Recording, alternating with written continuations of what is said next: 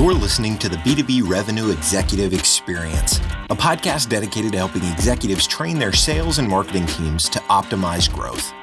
Whether you're looking for techniques and strategies or tools and resources, you've come to the right place. Let's accelerate your growth in three, two, one. Welcome, everyone, to the B2B Revenue Executive Experience. I am Carlos Noche, and I'm joined by my amazing podcast partner, Lisa Schneier. Say hi, Lisa. Hi, everyone. Today, we're talking about a very hot topic for a lot of companies these days lead generation.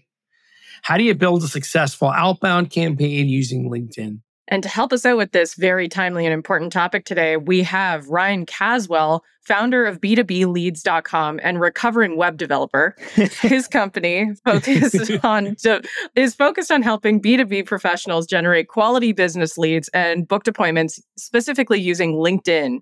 Ryan, thank you so much for taking the time today and welcome to the show. No worries. Thanks so much for having me. And I haven't heard that before, but that feels pretty accurate. Yeah. Recovering web developer. Yeah. That's my. Yeah. I work with web developers. I'm like, yeah, I don't envy the work you're doing anymore. well, we're going to get to know Ryan a little bit better. So I'd like to jump into the our first question today is usually just our audience getting to know you a little bit better. So Ryan, what is something that you're passionate about that those that only know you through work might be surprised to know about you? Yeah, the one thing I guess about me and my past that surprises people the most when I tell them. So, my background's in engineering, which isn't obviously sales and marketing. And when I tell people my backstory, the one thing that sort of hits people from left field is when my wife and I we left engineering and we actually moved to Brazil and we set up this farm out in the middle of the mountains in the rainforest this was my first experience in trying to run my own business. And when I tell people my backstory, that's the one that sort of, when I tell it to people, they're just like, what? I wasn't expecting that. Yeah, I guess my passion for the outdoors and sports and being physically active. But I think that's the thing that when I tell people, they sort of find that the most interesting or just weren't expecting it. So you set up a working farm? yeah, it was like a little organic plantation. So we had people come nice. in and help us grow food, and we had a bed and breakfast, and we'd give people food from the garden. And there was like monkeys and mountain lions, and yeah, it was crazy. And it was, I mean, it completely sent me broke. Got it? Yeah, but I learned a lot of good lessons along the way, and it was a lot of fun. And yeah, I don't regret it. I love Brazil, so love to know where it was at and have some more fun. We might do that after the show yeah, yeah. No worries. That'd be great to know. Sounds good. Well, that part of your story aside, being the founder of B2Bleads.com, what inspired you to start a lead generation company after working as an engineer? And how did, like, what is the story that getting you to this point in your career? Yeah, yeah. So the reason I got into it is pretty much it's sort of a long story, but yeah, I left engineering. I, I tried to start my own business in Brazil. That sent me broke. Came back to Australia trying to get into the digital space. Essentially, it was trying to start lots of different businesses that I kept having the same problem over and over and over again, which was how do you reliably and predictably acquire clients? How do you essentially buy your own clients? And being an engineer, I always had a, I would say, an unhealthy attitude towards marketing and sales. And very much it was unhealthy. Like it, it was stopping me mentally from actually doing my own marketing, my own sales, and doing it properly. And so just the fact that I'd started all these businesses and they kept on failing on account of sales and marketing, I decided that this wasn't just a problem I needed to solve for myself, but for someone who doesn't have that marketing acumen, it was something I felt if I did it well, it was something, and I built a process around it, I'd be able to help other people as well. And um, being an engineer, I like to focus in and optimize one thing. And I felt, all right, if I can solve this problem, it solves it for myself. I can acquire clients for myself, and then I can use that method to acquire for my clients. It just meant I had to do one thing really well, which is one of the beauties of having a marketing business is you don't have to be like other businesses. You don't have to be an amazing marketer and amazing at building a product or another service as well. Amazing. It's a great background. So, in your background, we talked a lot about being an engineer before. So, what are some specific skills or knowledge that you acquired on the engineering side that really helped you in getting started in your own business? Yeah. So I guess my experience in engineering is sort of, first of all, I started as an operator. So if you'd ever seen Zoolander, that scene where he pops out of the coal mine all covered black head to toe, that's what I was looking like every single day after work. So I was working as an operator, putting in bolts in the roof. And I think it was good to work with people at, on the coalface, I'll say, because it gives you a good idea of the whole spectrum of the operations before moving into more office roles. So I got into business improvement, data analysis, and more engineering focused roles after that. And I think it's, for me, it's pivotal to what we do at B2B Leads. And it's, our approach is incredibly data focused. And I think being an engineer, moving into marketing, we bring a very process driven, data driven approach to something that is also requires quite an emotional response as well, which really helps people. Like a lot of our clients are, are quite technical and they really struggle with the marketing. So to have a process to elicit that emotional response that you need for marketing, like agitate the problem, present the solution, and using data to back up what you're doing, what you're saying, has been absolutely critical for what we do because we can all have opinions, but in the end, the numbers, so long as you're looking at them right, don't lie. Very true. It's uh, important to be data driven now. And so, on that note, tell us a little bit about developing and launching B2B leads.com and how are you set apart from other companies in a similar space? Yeah, yeah. So, I think it's important to notice, especially for people who are starting a business, the launching process of B2B leads wasn't like any particular instance in time. And I think this is important for anyone who wants to start a business to really focus on, I guess, this concept of minimum viable product. So when I first started, I didn't really have a particular offer. I just started going to networking events and I knew I had skills in digital marketing. I just started talking to people and trying to see what people actually wanted. So the business started as ryancaswell.com because I figured it's a my name will always be ryancaswell.com and the business and the offer and the service can change. And I was really trying to find what is a problem that people have, what is an offer that when you tell it to people, you can see. And I think this is really important for people who don't have big audiences on LinkedIn or like people who are just starting out. You don't have a big audience and data to get information from. But when you face to face with someone, you can get pretty reasonable data just by looking at the glazed over eyeballs. So when you're talking to someone, if you're constant, you're telling people you're testing out new offers or telling them what you do. If you're getting the glazed over eyeballs and the vacant look on their face versus the leaning forward, that's a good data point for you if you don't have a big audience. Like, all right, I'm seeing people actually starting to prick up and listen to what I'm saying versus just you can see it in their eyes. They're just tuning out, waiting for their turn to talk. So yeah, it wasn't really an instance in time. It was just something I constantly iterated and tested. And it wasn't until I found that, you know, the B2B space consultants really struggled with lead generation. And I found I started getting a lot, of, like I was doing a lot of digital marketing, SEO, Facebook, all sorts of stuff. It wasn't until I started having a lot of success with LinkedIn that I said, all right, this is it. This is my sweet spot, B2B leads. This is what I'm going to dedicate my life to being the best at solving this problem eventually I hunted down the domain b2bleads.com and um, spent a good deal of money on purchasing that. but yeah, and then it's just constantly, yeah, so that's essentially been the process. It wasn't an instance in time, it was just an iterative process, constantly testing different offers until I found what suited my skills, what I like doing, and what the market actually wanted. And I think that's really important for anyone who wants to build a business is find where those three points intersect. Excellent.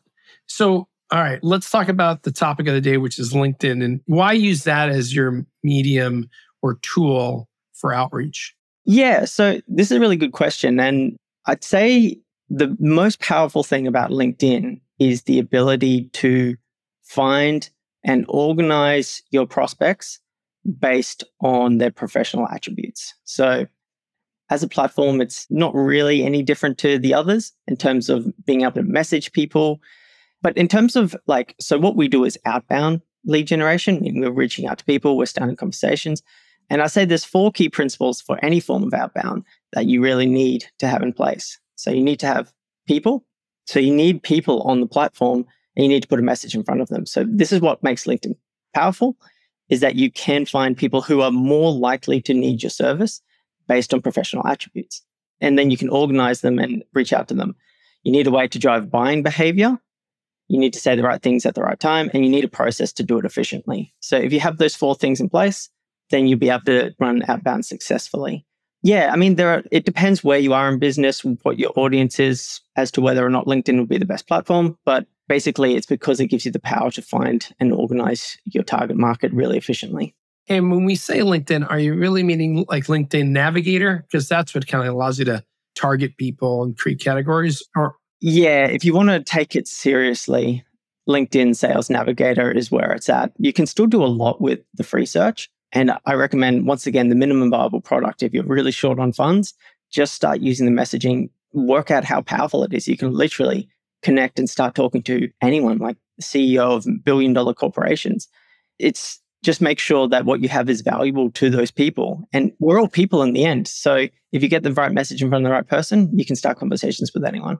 So should marketing organizations focus only on LinkedIn as this outbound source, or do you have other sources as well that you recommend? Yeah, so this is a really interesting question. And, and I'll say companies should focus on where they're getting the lowest cost per lead and they can continue to crank up the dial. So, in an ideal world, we wouldn't do any marketing. We wouldn't do LinkedIn. We wouldn't do basically anything. If we could just crank up referrals and word of mouth leads that came into our business, and not have to do any marketing at all, then that's what we would do. So it just depends on where you're at, what resources you have, and what's generating the best cost per lead. Now, not everyone knows what that is. Most businesses are terrible at measuring this. It just depends on what the data tells you.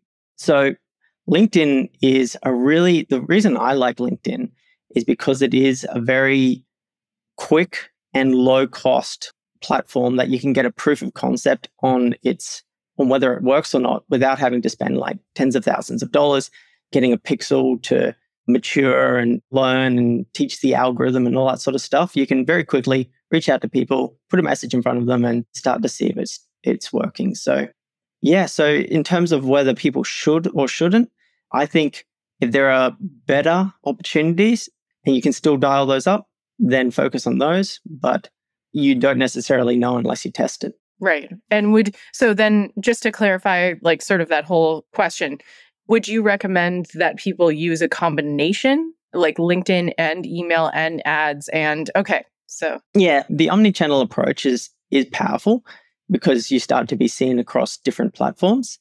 But I think a lot of small businesses who our target market generally is can go down a rabbit hole with that because they look at the big companies and they're like, oh, they're on Facebook, they're on LinkedIn, they're doing this. And yeah, it's more powerful. But what happens is it's like trying to go pro in tennis and golf and basketball. What happens is you end up being amateur at everything and you make no money. So for small businesses, it's best to focus on maybe just one or two to begin with until you got the leverage to bring people on to focus on those platforms experts. So yeah, I hope that makes sense. Yeah, absolutely. And so you mentioned data there briefly. And so when you think in terms of measuring success on the outbound campaigns through LinkedIn, what metrics do you track? Yeah, so this is really interesting. So if you've got a fairly quick sales cycle and not necessarily like million dollar deals that need to be get over the line, then the data is pretty simple. It's booked calls and closed sales. And you should start to get those relatively quickly. Now, the problem with organizations or like software companies and things and consultancies that do $100,000, um, million dollar deals, you don't get that feedback on your campaigns until a very long way down the line. So you need other things to provide feedback on success. So if you think of reaching out to someone on LinkedIn or in any form of outbound as a funnel, then you can break down the steps along the funnel into KPIs. So essentially, when you're reaching out to someone, how many of those people actually connect with you? And once they connected, how many of those actually reply to you? Of those people who reply, how many of those are engaging in like good conversation? And then how many of those are actually progressing through to phone calls to learn more about you? And then how many of those conversations are progressing into your pipeline? So you use a lot of KPIs and figures and statistics along the way to help say, all right, this is on track. We've got interest. We're getting people. We just need to basically keep dialing, keep getting the numbers up to find that person who has the budget for a million dollar million dollar deal. That makes sense. So, do you at b2bleads.com do you help people understand those metrics or do you have a way to consult and track? Yeah, I think that's one of the for any business, I think success on any platform is knowing what success looks like and failure looks like, mm-hmm. Especially in sales and marketing, because you're dealing with large numbers, large volume. Even when you get do everything right, you get like your conversion rate as high as possible. You still need to talk to a lot of people to find that needle in the haystack. And that's really frustrating for people who don't understand sales and marketing. My favorite thing is when I talk to people and they say, I'd rather talk to less people and have those people interested in what I do. And I look at them and I say, yeah, of course, that's a no brainer. But the problem is you don't know who's interested until you talk to people. So that's what we what we do. We have like we split test a lot of different things, campaign to campaign, just changing variable at a time. It might be testing across different titles within an organization or an industry, testing different industries, different locations, different messages and seeing, all right, which one does better? What's a good connection rate? Does a connection rate matter if the people who are connecting go straight through to sales? And just having an idea of what good and bad looks like gives you an idea of when you should start changing and tweaking things. Definitely. So, would that be one of your biggest pieces of advice for someone considering using LinkedIn for their outbound lead generation? Yeah, I guess my biggest advice for someone who wants to use it for lead generation to begin with this is probably my advice for most things is not to get too caught up on trying to perfect it. Just start. As you start and be consistent, improvement will come with consistency and turning up. So if you try to do everything perfect from the beginning, you're just going to get overwhelmed. But like I said, use the LinkedIn free search. Just start having conversations. You'll start to, you might, the first problem that most people run into is process they realize how time consuming it is to do the whole thing manually and they run into a brick wall there. Or they might find that no one is connecting with them, no one's responding to them. So it might be the messaging. Get started, find your first bottleneck, and then address that, and then keep moving and addressing it. But yeah, knowing if you want to dial this up quickly, knowing everything helps. And that's the advantage of hiring an expert or going to our YouTube channel and learning it yourself. Yeah. So, Ryan, just doubling down a little bit. So, if people are looking to work with you, do you guys provide services around, hey, improving your profile, for example? Because when people reach back out based on your message and they see your profile, right? How do you make get a better hit with it? Is it also about when I think about outreach, obviously we want to get someone to communicate and have a conversation with us.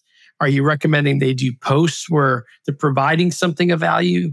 And then based on that, then they're outreaching the people with their posts to try to see if they're willing to engage and have a conversation. Just love to get you don't need to give us your whole program in a podcast for free, but just to get some insights. What are some of the things you recommended? Where would they use you to get help?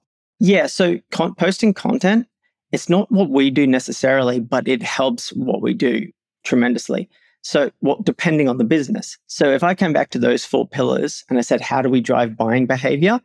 So, the four ways we can build trust around a market need is by credibility. How long have you been doing it? How many case studies do you have? Niching. You hear a lot of people talking about niching, having a really strong offer. And the last one is like branding and likability. So if you're posting content, you're putting video content, people respond to you, they like you, they're engaging with you. You don't even need to be good at what you do to get clients. So this can really support what we do. But in terms of what we do, yeah, it's all around what do we have? What are our resources? What is the type of business? So, and determining what kind of an approach you would use. So, we look at those four things I mentioned. What can we leverage? Can we leverage case studies? How do we show people that we can add value versus telling them? How do we show people that we're an expert? Maybe we need to niche a little bit. Maybe our campaigns need to be more industry focused versus general. Can we put a strong offer together? So, once again, it changes, the approach will change depending on your type of business software companies with a very distinct offer. Like, this is what we do, this is the problem we solve. It doesn't require any cost. You can trial it for a month. That's a really clean offer. It's like, hey, do you want to trial this? It'll solve this problem. It doesn't cost you anything to test it. Yeah, cool. You don't need to do content marketing. That you just need to put it in front of people. And so you can pull that away and just focus on that versus, let's say, a consultant in leadership, they need to demonstrate that they're the expert in their space. So the content marketing and the education component becomes more important. So what we do is we look at what we have available and we build a process around all right, how do we identify the value we can add to people and then build trust around that enough for them to give us five seconds of their attention to read some of our messages and then spark enough interest to want to get on a phone call, essentially. Excellent. So I'm assuming the profile does come into play into how you're presenting yourself online. 100 Do you have any tips on or what strategies someone should take to have a really strong profile that's relatable to our buyers? Yeah. So you're 100% right. The profile, I say, does all the heavy lifting. In fact, your messaging on LinkedIn can be next to nothing with the right profile. You can literally reach out and say, Hey, check out my profile. Be great to connect. You don't even have to say, check out my profile. People will inherently look at your profile. So, how do you have a strong profile? Well, posting content definitely does help because it shows engagement. They see you're active on the platform. The three key things I would say to focus on, because there's a thousand and one things you can do. The three key things, we look at the 80 20 principle. Once again, if you treat it like a funnel, think of your headline as like a headline to a news article. It follows you around on LinkedIn. When you comment, people will see it. So have something catchy that calls out your target market, demonstrates the value that you add to that target market, maybe something quirky and catchy, and gets them wanting to click on it to learn more. The first thing people see when they land on your page is your profile picture and the background image. And now in outbound, we're dealing with people's subconscious biases. If people don't like the look of your profile photo, if they don't like what they see, like the second they land on the page, they might not even land on the page. They literally might make an assessment based on your profile picture. Like the ones where they have like uh, someone's arm over the top of them. You can tell they just cropped it. Yeah, yeah, yeah. what is that? make an effort. Yeah. But it's surprisingly, like I've run campaigns, two different people, almost the same business, and it's just a different face creates different results. So understand you are dealing with subconscious biases, and it's up to you to do everything you can to address those essentially. So a good professional profile picture, professional in the sense that it's good lighting, good photo. You don't have to have, you know, you don't have to be wearing a goofy red tie and a, and a white shirt. You just need the photo to look sharp, good lighting, and friendly and engaging. So once again, if you have a big scally face, very serious, when you reach out to people, they will probably think you are not a nice person. That's just one second assumption they'll make about you, and they may not connect with you based on that. So, profile picture, very important. Background image, once again, depends what you have. If you have a picture of you talking to a podium, on a podium, talking to like a thousand people, that's a great credibility builder. Doesn't even matter if it's not aligned with what you do. It's just a great credibility builder. Like, okay, people listen to this person. Maybe I should listen to him too. So, whatever you can to draw attention and credibility to what you do in that background image is fantastic. Sometimes even leveraging brands, big brands that you've worked with is a great way to leverage other people's brands credibility. And then head down to the about section, assuming that you've got enough of their interest to read that, then it's almost like a little micro elevator pitch. So use headlines to break it down so people can find the information they want fast and finish with the call to action, a way to get in touch with you on the YouTube channel, we got tons of videos on the exact headlines and stuff like that, what to use. But the biggest thing is first impressions matter. That makes a lot of sense. So, we talked about this just briefly, but when it comes to working with clients on the actual messaging that's most effective. So, when you think about LinkedIn, of course, you've got the connect message, right? So, like, can we connect for whatever reason? Then, once you're connected, I think one of the biggest mistakes we see over and over again is the pitch slap, right? Yeah. it is immediately as soon as they're connected, you get some generic email or whatever. So, what are some best practices you have? And I realize this will probably change, like you said, company to company, as far as crafting that connect message. And then, of course, what do you do after that? How do you turn that into a conversation? Yeah, yeah. So, I've definitely seen that all the time where people will connect with you and then slap you with a three page sales essay. The thing is, and what's beautiful about LinkedIn is it is a place for business. So people do somewhat expect business to be conducted on there. What it all comes down to is how do you set up the conversation? So you can pitch to people so long as you've set people up to expect that to happen. That's not saying you should pitch everyone up front. Like I said, if you have a really strong defined offer and it's very obvious, and you say, this is the offer, this is what we do, is it of interest? And then they connect, you can almost just go straight to it. You don't have to mess around. We're trying to get from point A, which is someone doesn't know you, to point B, they're interested in, and want to get on a call as fast as possible. So if you can pitch them straight away and it makes sense to do so, then do it. But most times it doesn't.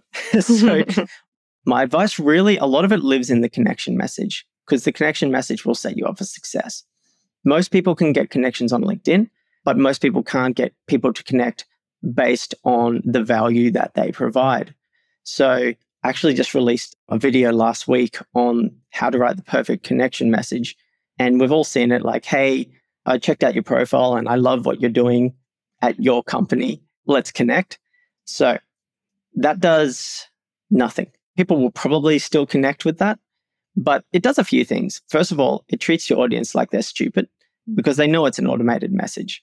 That's not to say you can't use automation, but don't pretend like it's not. I say people don't care how they receive the mail so long as what's inside is valuable.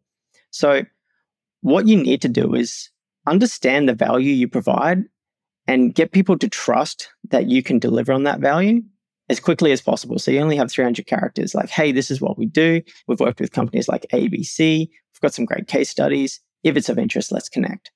Now, what you've done is you've set the conversation up to progress it down that line of thinking is like the value that you provide and having that conversation versus, hey, let's connect. LinkedIn says you we should be friends, and then slapping them with a sales pitch.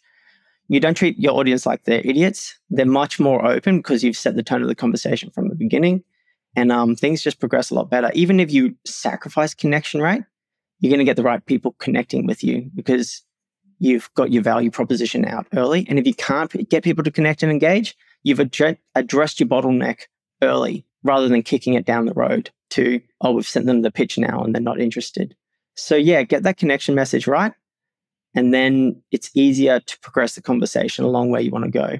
Relationship building on LinkedIn, I think, is even harder. I think focus on value first because people in business want to deal with people they like and they want to build relationships, but it's value first, especially in the digital space. What value can provide me? that will determine whether I want to engage and network and be friends with you. That makes a lot of sense. And I'm curious though, like, because you touched on it a little bit, you touched on both sides of this. How much does personalization come into play when we're talking about this? Because, of course, that's always the big question is how do I personalize at scale? Yeah, yeah, this is an awesome question. I've done lots of testing on this. So basically, what happens is you've got somewhere between sending a bulk message to absolutely everyone and anyone and completely automated, no thinking, no customization whatsoever, all the way through to door knocking, researching every single person you talk to and having conversations with those. So one is going to cost you a lot and one's not going to cost you very much at all. And it's really about finding that balance somewhere along that spectrum that provides the best ROI system. So, what's the minimum input for the maximum output? eventually, so if you live too far on one side, what happens is you're not going to get any conversions. You're going to reach out to lots of people. The conversion rate is going to be so low. On the other end of the spectrum, you're going to have a much higher conversion rate, but your scalability sucks. And so it's just about testing and trying to find what along here works really well. So once again, if you have a million dollar deal, maybe the door knocking makes sense. Maybe you need to spend more to find that ideal client to make sure that you maximize each one versus a $30 software, you just need to get that offer out in front of people. I think the happy medium on LinkedIn is you want the ability to scale and systemize and automate, but you also want to personalize as well. So, what you do is try and organize your audience into subcategories upper management, HR, HSE, or by industry. Industry is a really good one, especially for people who work across multiple industries. How about rather than messaging everyone who could be our ideal client, how about we break them up into industries? And then that way, when we reach out to everyone from this industry, we can speak to problems specific to that industry. And that's what will actually make us stand out. So, one of the most successful campaigns we've run recently was very, very much tailored to a very specific industry, which we had very specific knowledge on. We knew about a problem that was legislatively driven, that they had a timeline it needed to be addressed by. And we knew there was a big pain in that market. So the messaging, whilst we could scale it up because there were thousands of people in that market, was very tailored to that specific market. And yeah, it was crazy. We got like over a million dollars in the pipeline in a few months. So yeah, it's about finding commonalities within a group and trying to scale that messaging up versus trying to personalize for every single person. Though AI might be able to address that personalization for each person aspect. Yeah, I guess we'll see. Early days yet. we'll see. Yeah. we can't agree with you more on that a value first kind of perspective too, right? Because it's if you think about communication, people want to know, well, why should I even read your stuff? Why should I even engage to start with? The whole kind of what's in it for me a lot of times we all learn from our mistakes. So here's my kind of final question for you. What are some of the common mistakes or pitfalls that you see out there that we should avoid in using LinkedIn? Yeah, I think the three common mistakes I often talk about is what I like to call billboards in the desert. So a lot of people go with content first approach before they have a network to serve it to. So we look at a big company and they're like, oh, look, they're posting content. That's obviously good. Yeah, but they have the leverage to post content. So it makes sense to. They have a big audience. So if they post a piece of content, it's seen by a million people, and even 0.1% show interest, they've made profit because that pays 10 people's wages. You have an audience of 10, and you post a piece of content that you've spent hours on, you've lost money. So mm-hmm. the first one is focus on growing your network and building your audience and having genuine interactions with them first. Because if you have genuine interactions, you start conversations with people, what happens is I don't have a good name for this. I call it the blue car effect. So when I was a kid, I didn't really pay much attention to cars. And then all of a sudden we bought this blue Mazda 3. It's, it's nothing special, but all of a sudden I started seeing them everywhere because I had this interaction with it and I started noticing it. Fantastic. So let's change direction a little bit here. We ask all of our guests towards the end of every show a couple of questions. And one of them is that as a revenue executive and founder yourself, you have been prospected to yourself and uh, likely a lot over LinkedIn. So help our audience understand what could potentially earn your attention from a cold reach out, someone who has no introduction to you, no relationship to you, and you get that connection request what does it need to contain to really get your attention and potentially even get a response? Yeah, 100%. So, pretty much everything that we talked about today, really think about the value that you can provide specifically rather than focusing on, I don't know, just general message that would apply to everyone. Say, hey, I'm looking at B2B, I'm going after B2B agencies. Don't say I'm going after. I'm, I'm looking to connect with B2B agencies that do this because I have this special tool that can help address these specific issues that you might be facing. So, understanding me specifically or my problems, and this applies for anyone, is going to help to address the problem. And the thing is, I might not have that problem, even though it's likely that I am. I might not have that problem and it might not interest me at this time. So, you've got to get the volume up as well. You've got to talk to lots of people because not everyone has the pain and is interested or it's the focus at that point in time. But value first. Define what value you can bring. Be as specific as possible to me. Yeah, and I'd love to talk. So reach out. Create insights. And you're so true. I mean, sometimes we have the perfect message, but it's just not the right time for the people we're dealing with. And in prospecting, you know, everyone's just got to get used to, I mean, we call it rejection, but the reality is, hey, sometimes you're talking to someone and they're going through a tough time it's not the right time to, for them to talk or engage. That's why we reach out to so many people and we reach out multiple times. I was just going to say one final thing on that, the not the right time. But one really valuable thing you can do is get what I call permission for future touch points. So content marketing is obviously great, but if it's not the right time, say, okay, great, completely understand. Are you happy for me to reach out again in three months? So getting verbal confirmation or confirmation on future touch points is really helpful because, as we all know, touch points add up over time. Excellent. I agree. Acceleration insight time. So, what might be that one piece of advice, whether it's business or personal, that you would love to share with our audience that might help them in achieving some of their own goals? Probably what I was talking about earlier on the call, which is just get started, get that minimum viable product out there, get a proof of concept, don't try to solve all the problems before you get started. The market feedback is critical to helping you develop your business and everything you do. I mean, I enjoy rock climbing and jujitsu and things outside of business. And the principle is very much the same. Keep turning up, keep trying, and by nature, by turning up and being consistent, you will improve. Don't try to perfect everything first before you get started. Just get started, get that feedback, and iterate.